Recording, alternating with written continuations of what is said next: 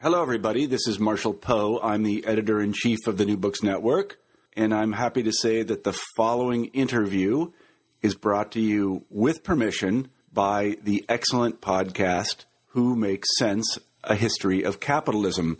I hope that you enjoy this episode, and I hope that you visit Who Makes Cents. A few weeks ago, in mid December, the Federal Reserve raised interest rates for the first time in nine years. The Fed thus raised the cost of borrowing money for consumers. As a result, many should expect to pay higher rates on their credit cards in the coming year. And for people outside the US, the International Monetary Fund's Christine Lagarde has warned that such a decision could have dangerous spillover effects for the economies of most other countries. For most of us, these policies and their results are anything but abstract. We feel them most acutely. Our guest today explores the narratives we have been told and tell about finance. A literary scholar, Leigh Claire La Berge, writes about the representations of finance from the years after 1979 and how many of the stories we tell about finance, that it is abstract and exceedingly complicated, took hold in this era. Among other topics, she addresses how stock markets came to stand in for the economy as a whole. And Leigh Claire highlights how literary analysis can be crucial to evaluating the stories of finance and how they shape our lives. Before we chat with her, we wanted to remind you that the History of Capitalism summer camp at Cornell University is accepting applications through January 15th. If you're a scholar who could use some quantitative skills to further your research in the history of capitalism, you should apply. This podcast got its start at the inaugural History of Capitalism camp in 2013. Learn more at hoc www.ilr.cornell.edu slash summer hyphen camp. And we'll have a link up at our website, who makes cents whomakesensepodcast.com. You are listening to Who Makes Cents, a History of Capitalism podcast. I'm Betsy Beasley. And I'm David Stein. Who Makes Cents is a monthly podcast devoted to bringing you engaging stories that explain how capitalism has changed over time. We interview historians and social and cultural critics about capitalism's past, highlighting the political and the economic changes that have created the present.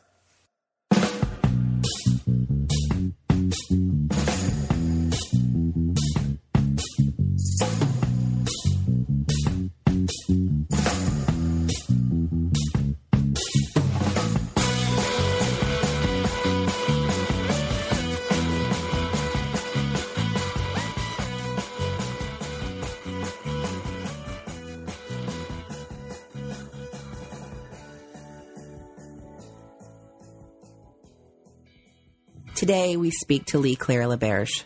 My name is uh, Leigh Claire La Berge. I'm an assistant professor of English um, at Borough of Manhattan Community College in the City University of New York. Uh, my book is, is called Scandals and Abstraction Financial Fiction of the Long 1980s. And I really try to think through the way that literature and the economy sort of mirrored and criticized and represented each other during this uh, period that um, I, along with other scholars, call financialization, um, which is sort of a post 1973 transformation of um, not only the American but the global uh, economy. Highly clear. Could you give our listeners a sense of your book, its narrative arc, and some of the methods you utilize to answer your questions?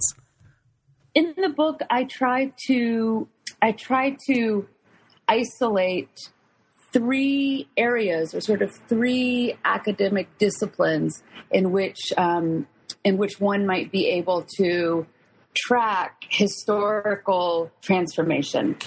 And so the first one I look at is um, is simply contemporary American literature. Um, I look at novels written mostly in the 80s. I also look at some films, and I can go into more details about the novels in a second. Um, but you know, literature and and, and culture, um, broadly defined, is the sort of first area. The second area is political economy.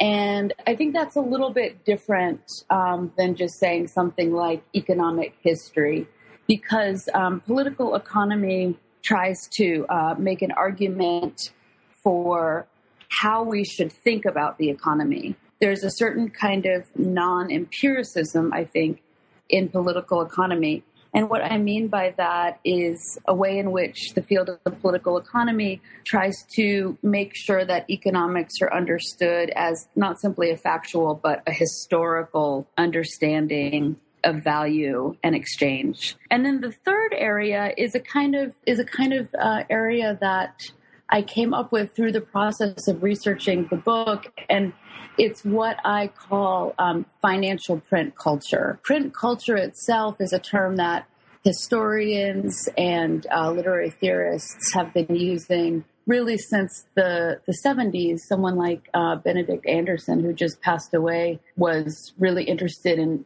in this term in the construction of nation state in his book imagined communities but i try to expand that a little bit to to say financial print culture. And what I mean by that is just all printed material about finance. So uh, it may be an advertisement, it may be an article from the Wall Street Journal, uh, it may be one of the many popular publications. Um, that that are introduced during this time period and are still with us. Things like um, Money Magazine, uh, for example, various personal investment guides, personal banking guides. Um, even the term personal banking itself comes out of this uh, time period. So, by financial print culture, I try to look at um, as many representations of finance as possible through as large of an archive as possible. And so um, then ultimately what I try to do in the book is I try to say, okay, how do these three areas, literature, political economy, and financial print culture, how do they track financialization, the financialization of the American economy during this this period, the 1980s? And what I found in my research was that these three um, you know, we can call them disciplines or we can call them discourses. They were very much in conversation with each other. Terms would be borrowed, for instance, from um, a newspaper, uh, something like the Wall Street Journal or the New York Times. Uh, or American banker or institutional investor, and would would turn up in in novels, in cultural publications, or in films. I think that's probably not so unusual. What I was more surprised by is that also fictional depictions of finance, things like novels, like films, like plays, theater, um, then actually started to circulate in financial publications. So there was a very uh, sort of fertile back and forth, um, a very sort of interesting intercourse between fictional writing about finance and factual writing about finance. But what all of these things had in common was they were all making a reference to this idea, this object uh, finance, which itself is being redefined throughout the decade. And and then as a literary scholar, one thing that I was very interested to find is that the the books which the novels which have become the most canonical novels of the 1980s, something like White Noise, uh, which is probably now probably the most taught uh, postmodern novel that we have, um, or American Psycho, maybe the most vilified postmodern novel that we have, or The Bonfire of the Vanities, uh, you know, one of the best-selling novels actually of the 20th century. Um, all of these crucial texts that come out of the 1980s are in this conversation about finance. What is finance? Why is it newly present? How is it changing? How should it be represented? Um, so there were many contests over over finance as well.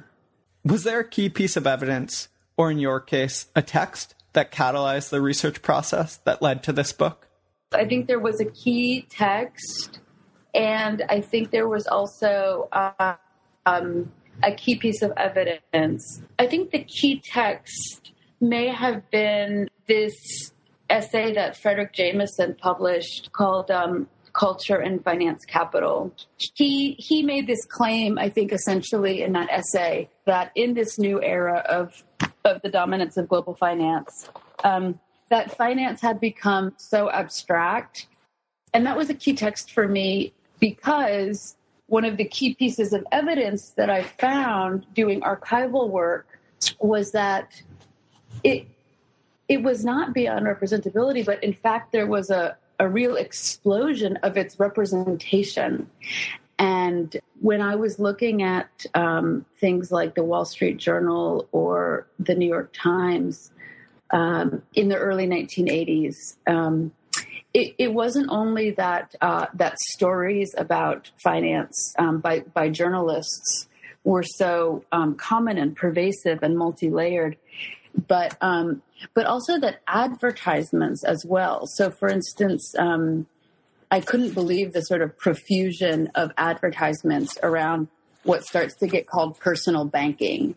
This idea that um, this idea that was first articulated in the early '80s that all citizens, uh, or not even citizens, that's a contested word, um, but all subjects, let's say, or agents uh, would become their own bankers. And the Wall Street Journal, in particular, had you know sort of article after article, but also advertisement after advertisement, presenting this um, this future in which you know the, the television and the telephone would become these kind of um, all-knowing and dystopian automated teller machines that would be in the house with you. And of course that didn't happen literally. Um, what instead happened is that we've all become our own bankers through our computers and phones. Um, but that was really a key piece of evidence for me these sort of particularly i think the advertisements that came out of of early 80s financial publications because they seem to me almost in a sense um, more accurate and more prescient than I think the um, the some of the theoretical work that I was reading um, that I had felt so engaged with. And what about some of the deeper questions that brought you to this topic? How did you develop those? As a college student, I was a I was a philosophy major, and I graduated college in 1998, and that was during the sort of height of the uh, speculative internet tech boom. But um, I, I essentially got hired to work with um, a, a, large sort of multinational company that was um, working with the auditing firm Arthur Andersen. Those are the people who were, that was the firm that was auditing Enron's books that ultimately, um, not only did Enron go bankrupt, but the company also went bankrupt and had to shut down. But I was hired to do sort of audits of um, advertising companies all over the world. And I started to, you know, in my 22 year old, 23 year old mind, think like, wow, the, um, the process of doing these financial audits is so similar to post structuralist philosophy in the sense that it's the documentation itself that produces the value. Another way of saying that is what you get with a, a corporate audit, what you get with a corporate financial audit is much less a sort of um, uh, accounting for value than simply a representation of it or an assertion of it. Um, so I got very interested in corporate documentation. And and I started graduate school. I got my PhD in American Studies from NYU, thinking that I would write, um, do sort of ethnography of corporate documenting practices. But what I found is that I actually appreciated the imaginative and figurative aspects of those practices uh, more than the the ethnographic work that would go into a project like that. Um, and so I think it was with that sort of disposition in mind that when I started taking, you know, survey classes or literature classes, literary theory classes in graduate school, that I was able to um, to sort of find the space to construct this kind of archive. For me, it was with that in mind that made reading people like Giovanni Arrighi, uh, whose book The Long 20th Century was so interesting, or Jameson, that enabled me to read those theorists with an idea towards an empirical archival world at the same time.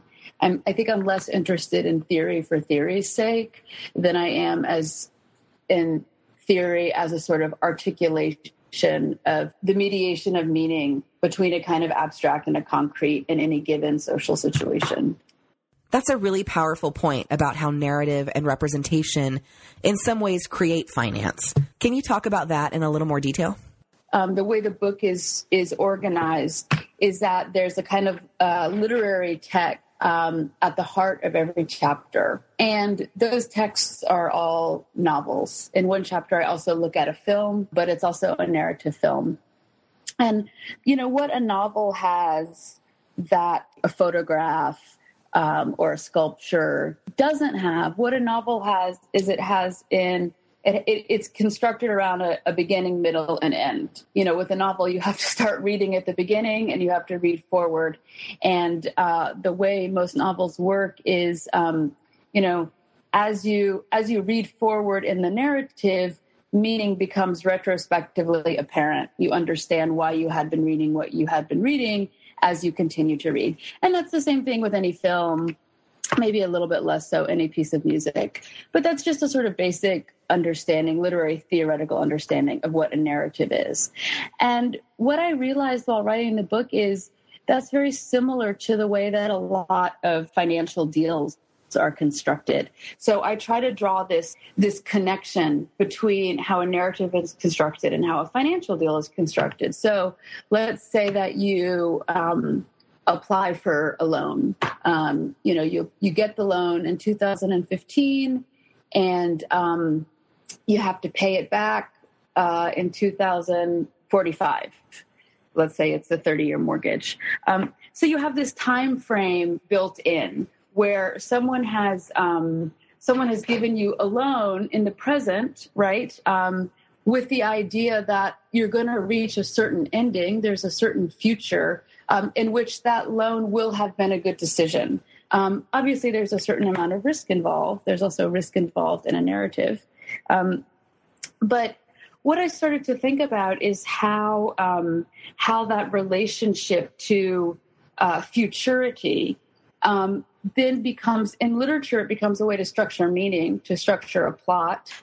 Um, but in our social world, it becomes a way to to structure um, to structure people, to structure social forms. And I started to wonder about what does it mean um, for both individuals' sense of, of a future and an ending, and for a collective sense of a future and an ending, if many people are not necessarily indebted, although that's certainly very common, but if many people in many institutions are engaged in these um, financial calculations that presume a certain time, whether it's retirement, whether it's Social Security, whether it's a student loan. All of these things are way to orga- ways to organize um, socially a temporal horizon. So I look at the way that literature, because it is a narrative art, might be a site to critique and to understand um, that temporal relationship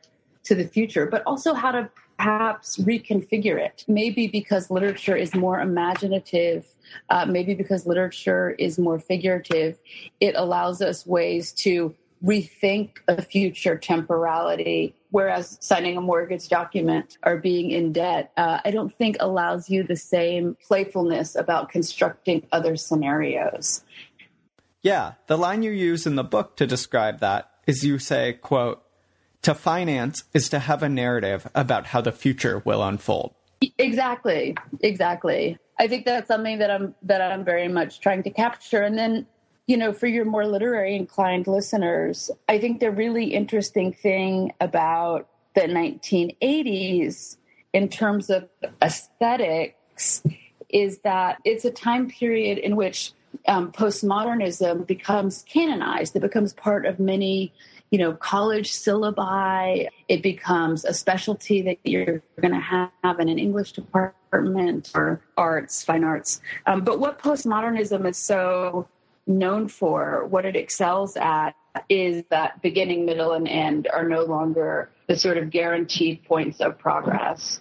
And what I'm really interested in the book is trying to think about how different novels and how different kinds of representations of finance might get us to a point where we can reconceptualize a future. Because I think one of the things that we as as sort of contemporaries are told time and time again and this is a very this is a much longer discourse of modernity but we're told that the economy is what is real, the economy is what is fact based, and it's not necessarily up for negotiation. Um, what it means is not necessarily up for negotiation or reimagination. But what these texts, these literary texts um, and filmic texts that I try to look at tell us time and time again is that it's constantly being renegotiated. And then what was so interesting for me to find is that so many journalists in the 1980s um, are using those texts to construct their factual narratives about what the economy is. Your focus on the long 1980s is important because for you, it is a period when finance and the stock market came to represent the economy as a whole. Can you explain why it is so significant to uncover the culture behind this change? There, there's sort of many different levels that we can answer that question on.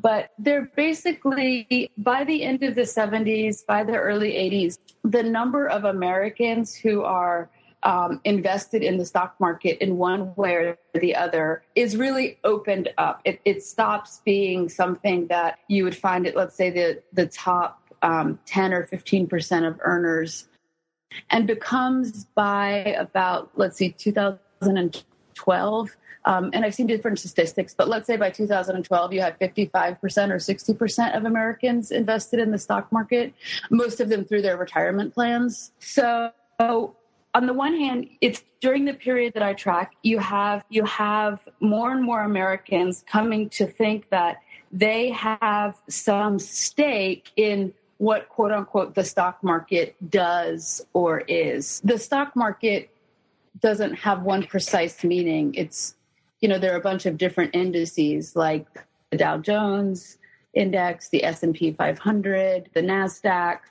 But also during the 1980s you actually see a proliferation of the representation of these kind of indices. So one of the things I think about in the book is how often throughout this period, not only are people more exposed to the stock market because of their own implication in it, but literally how often they start to see the stock market, whether you see it on television or you hear it on the radio um, or you see it in public space. There's literally a huge proliferation of, of representation of just seeing what the stock market is.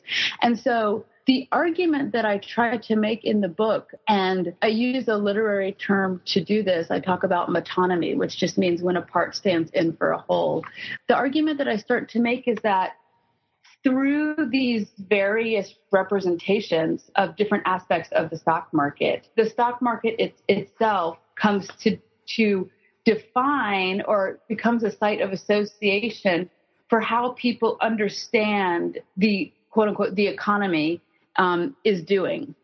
And I think this is a really, I think this is a really powerful form of leverage because um, again, going back to what I was talking about with the future, if people have a sense of their own economic well being as tied to the stock market, various forms, then in fact, um, for many of us, the stock market could be telling us one thing in the sense of um, your economic well-being is is better than you thought it was, um, even as what makes quote unquote the stock market go up would actually produce a social world in which many of us would not fare as well.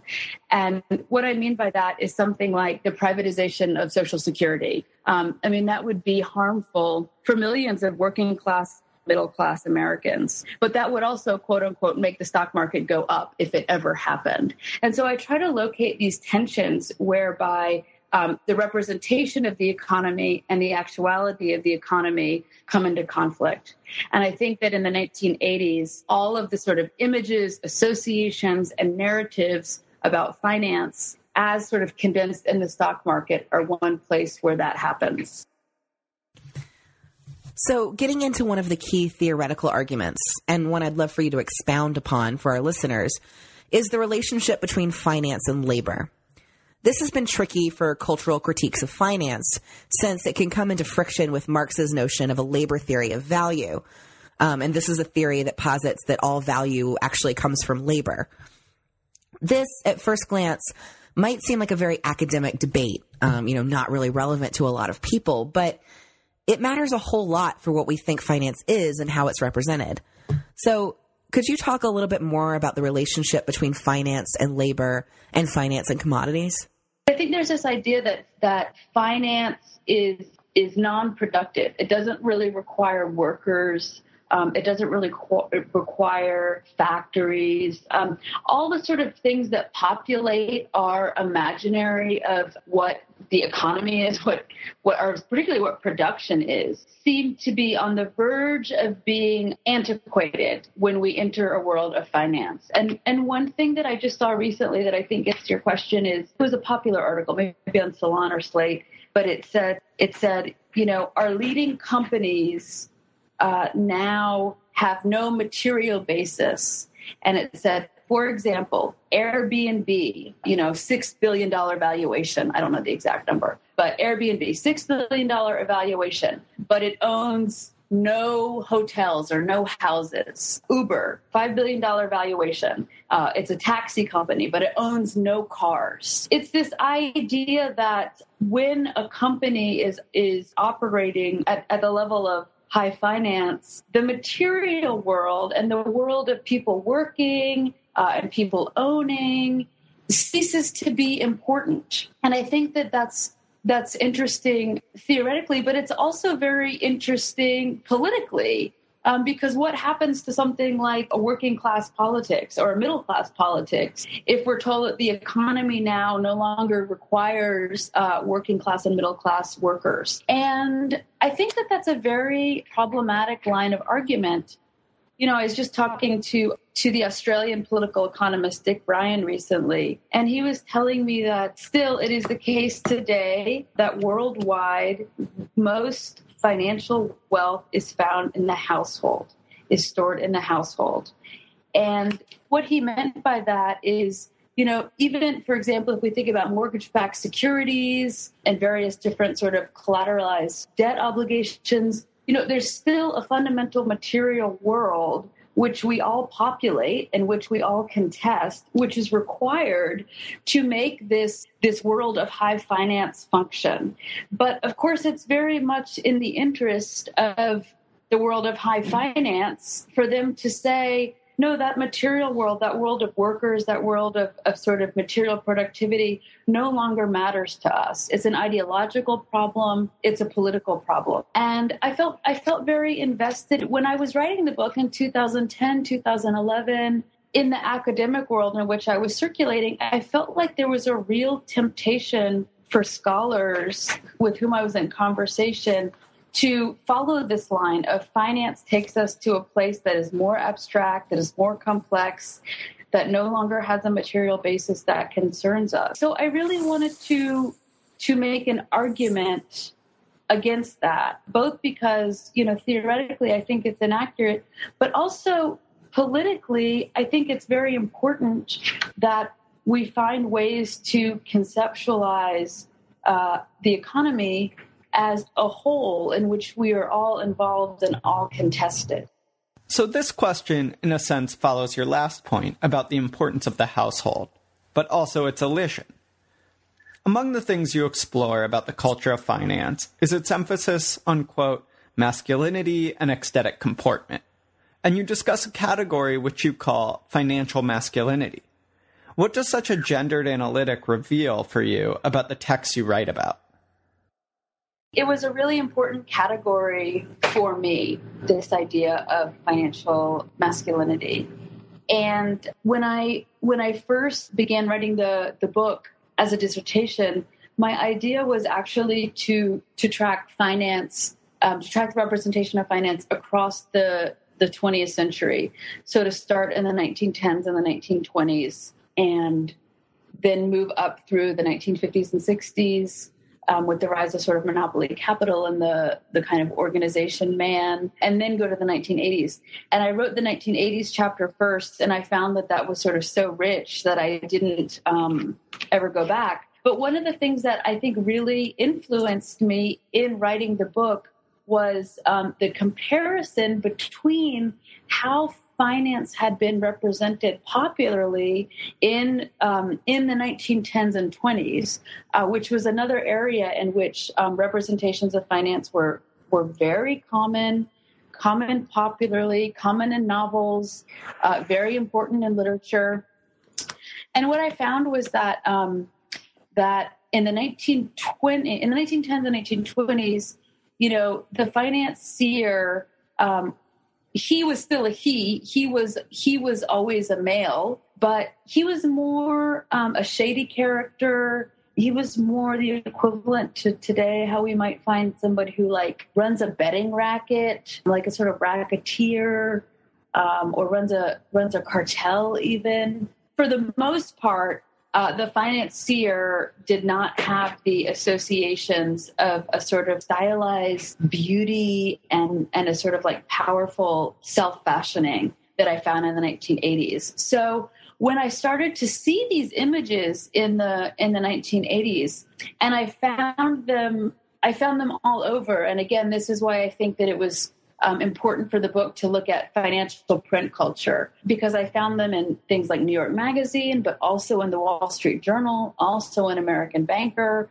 also in a film like American Psycho. One of the things that I started to find was that finance became a place for a kind of heterosexual, upper middle class white man to restyle himself in the face of a changing economy in the face of what theorists at the time were starting to to label post-industrialization.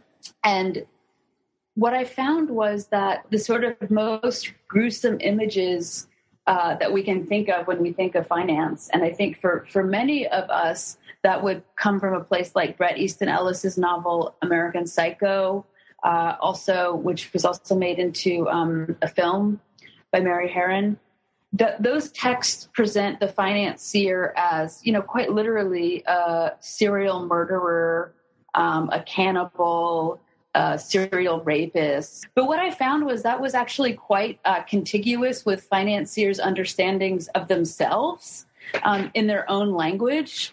And so in the book, I look at things like Donald Trump's uh, autobiography called The Art of the Deal, um, Ivan Boesky's autobiography, which was called Merger Mania, T. Boone Pickens' autobiography, um, which was called Boone, um, some of Michael Milken's personal writings.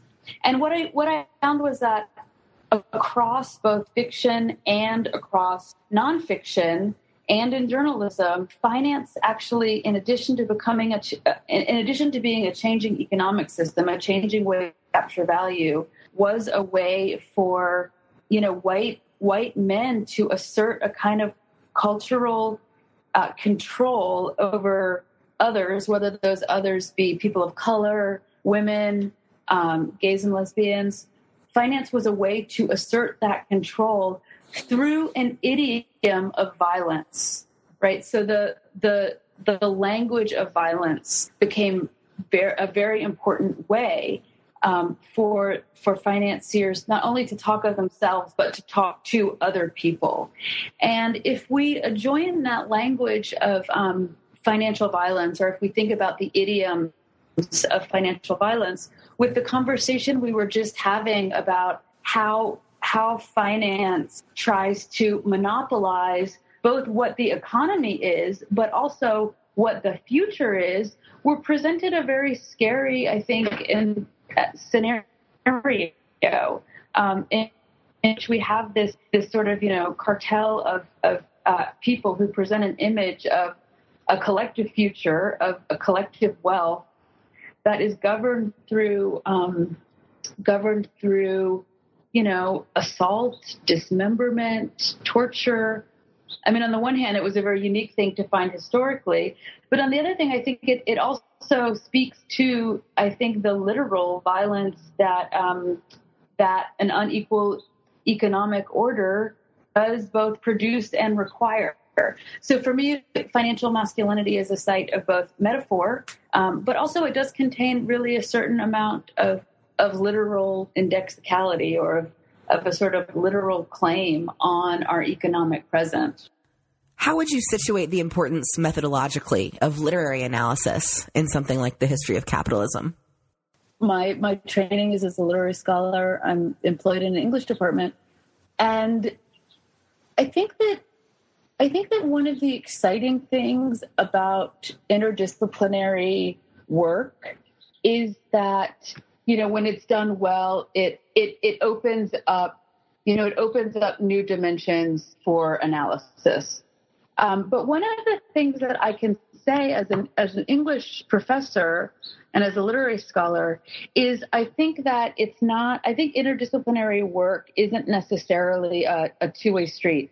And what I mean by that is I I think that um, probably English scholars have a higher proficiency in in things like political economy or anthropology or history than do um, historians, anthropologists, or political economists have in literary studies. Sometimes I ask about that at conferences because I attend conferences all the time in other fields where I feel like I'm I'm able to be conversant um, in these other disciplines, but there's not necessarily there's not necessarily a reciprocation back to literary studies.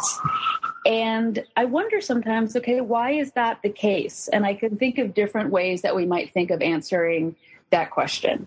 Um, one of them would be that, you know, history or political economy or ethnography contain a kind of uh, real, a kind of fact based knowledge that is not accessible to scholars in the, in the humanities or in, in English. So we're required to go to those other disciplines. But I sort of, you know, I sort of have a have a problem with accepting that logic because I think instead what we might think about is how does a if we to use a term we haven't used yet, which is neoliberalism, um, but but how does sort of our contemporary era of either a, a financialization or of neoliberalism, how does that world itself exile or marginalize things like literary studies, things like representation, things like imagination.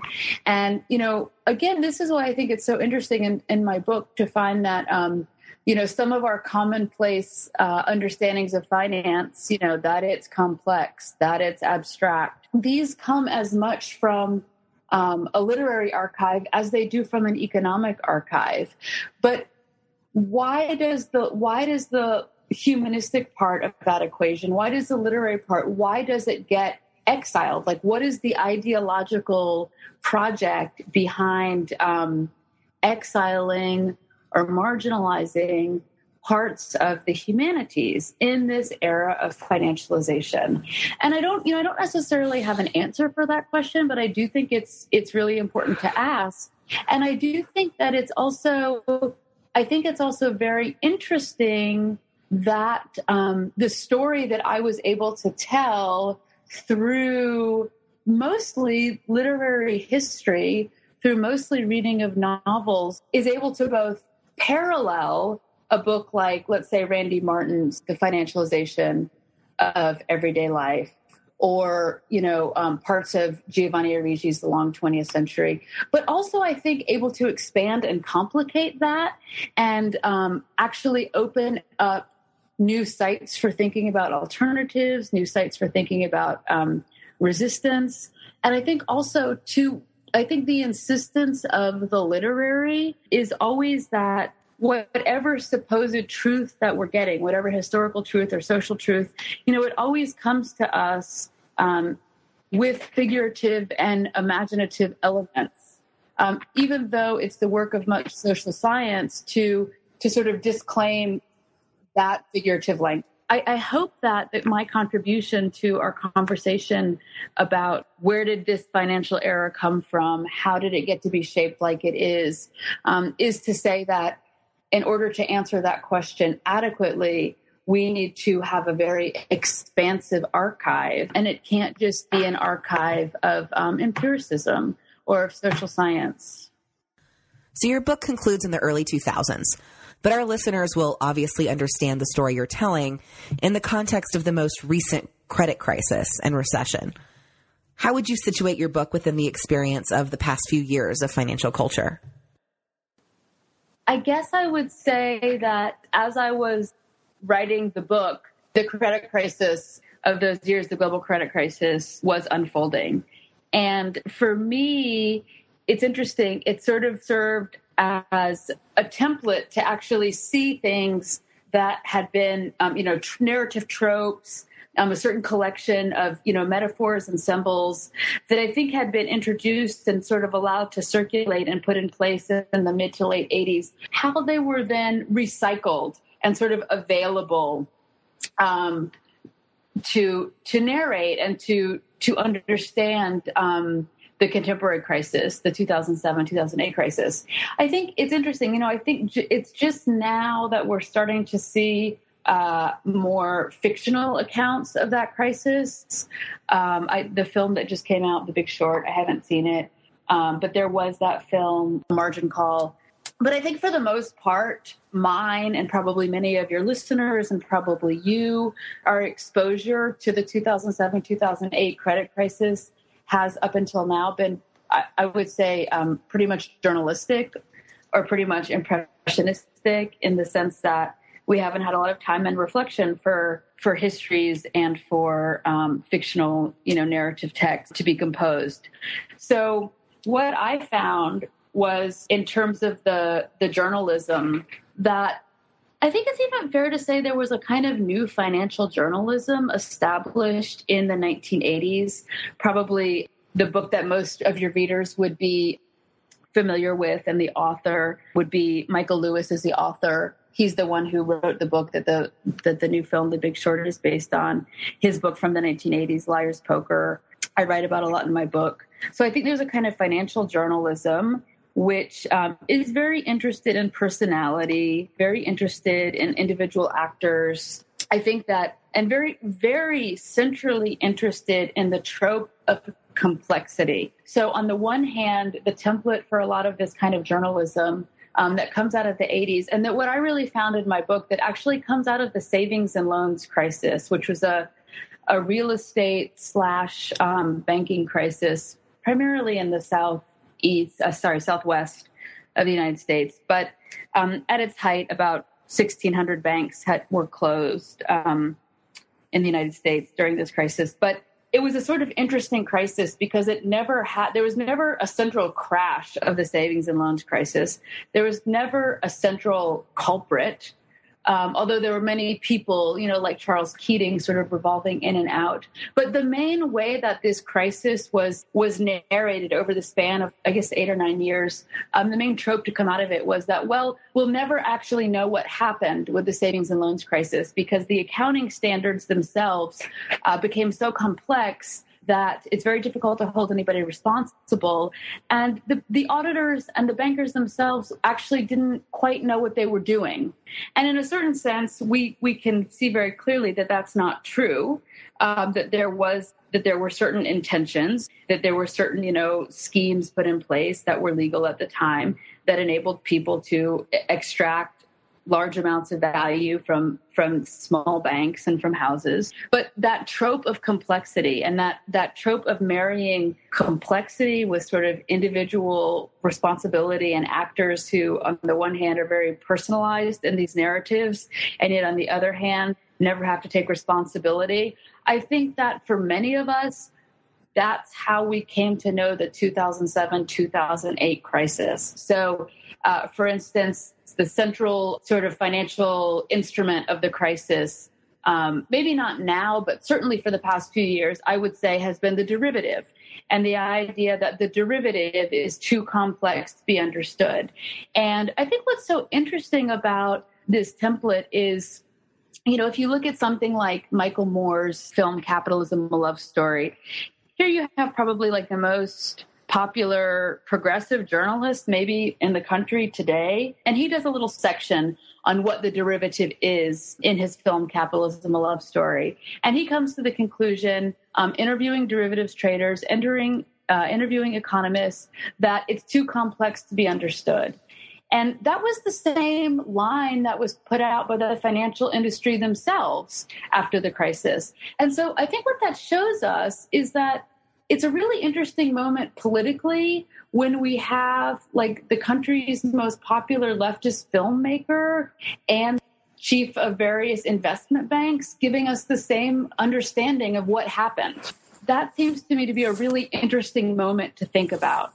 And that particular trope and that particular organization of understanding economic crisis and economic change is something that I found uh, came out of this failed scandal, this not very popular scandal, uh, the savings and loan scandals of the 1980s. So that's that's to me how I was thinking about it. I think also terms like financial masculinity um, are certainly centrally operative in in understanding the 2007 2008 crash. Not necessarily what happened, but how it was narrative. So, a film that I'm thinking of, Margin Call. Again, it's taking these tropes of talking about financiers visiting prostitutes and sort of showing their sort of prowess on the trading floor through their control of women and through their objectification of women. Again, those are things that come out of this moment in the 1980s that are now being used to re-articulate and re-narrate this newer crisis, which is in many ways much more profound and certainly a continuation of, of the kind of economic world that was put in place in the late 1970s and early 1980s. And to a certain extent, would you say that narrative obfuscates the daily violence of finance? Um, I would say that it part it obfuscates it, but I think in in, in other part it it is quite revealing of it. I think I think that if we learn to look at these narratives more historically and more expansively, we'll see that that obfuscation is almost always enjoined with moments of revelation.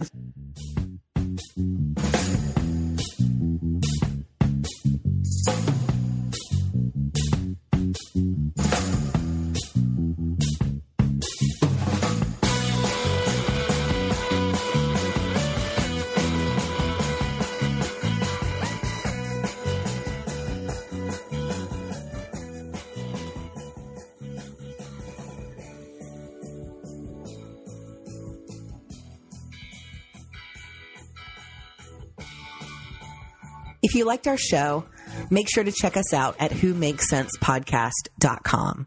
Like us on Facebook at facebook.com slash who makes cents and follow us on Twitter at who makes cents. And let us know if there are topics that you want to know more about. You can learn more about Leigh Claire's work at our website, who makes cents podcast.com. Who Makes Cents is supported by the Yale Public Humanities Program and the University of Southern California's Department of American Studies and Ethnicity. Join us next month for more Histories of Capitalism.